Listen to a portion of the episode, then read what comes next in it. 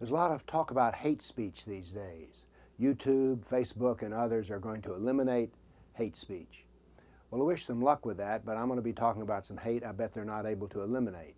The hate that is found within the doctrine of Islam for the unbeliever. For instance, Quran 98:6, the unbelievers amongst the Christians, Jews, and pagans will be in the fire of hell.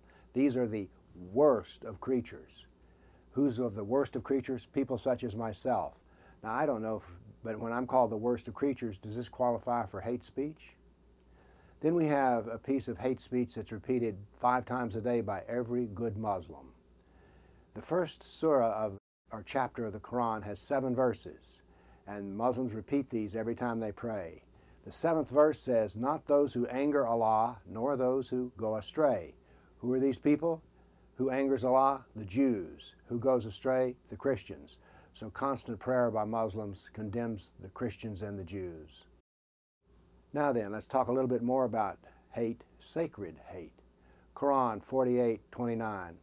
Muhammad is the messenger of Allah, and those with him are severe against the Kafirs and merciful amongst themselves.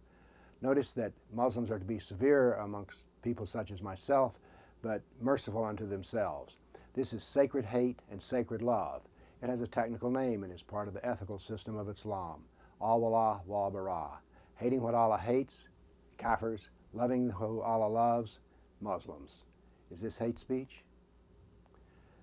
Quran 8:55, surely the vilest of animals in Allah's sight are the Kafirs. The vilest of animals. Other translations of this verse are lowest of animals. So I'm the lowest of animals according to Allah. Hate speech? I don't know. Might be.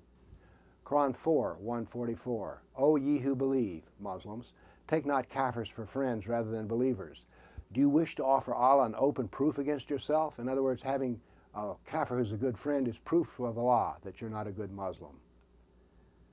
Here's another verse, Quran 66:9. Strive hard against the Kafirs and the hypocrites, moderate Muslims, and be firm against them.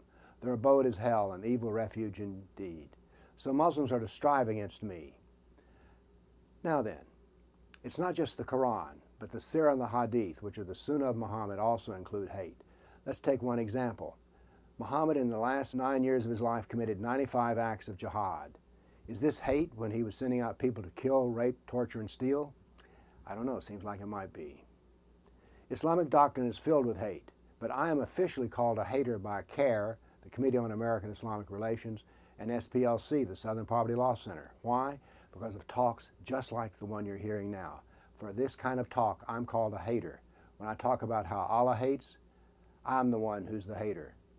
So join me in becoming a hater, that is, a scholar of Islam who knows what Islam says about you, the Kafir. Thank you.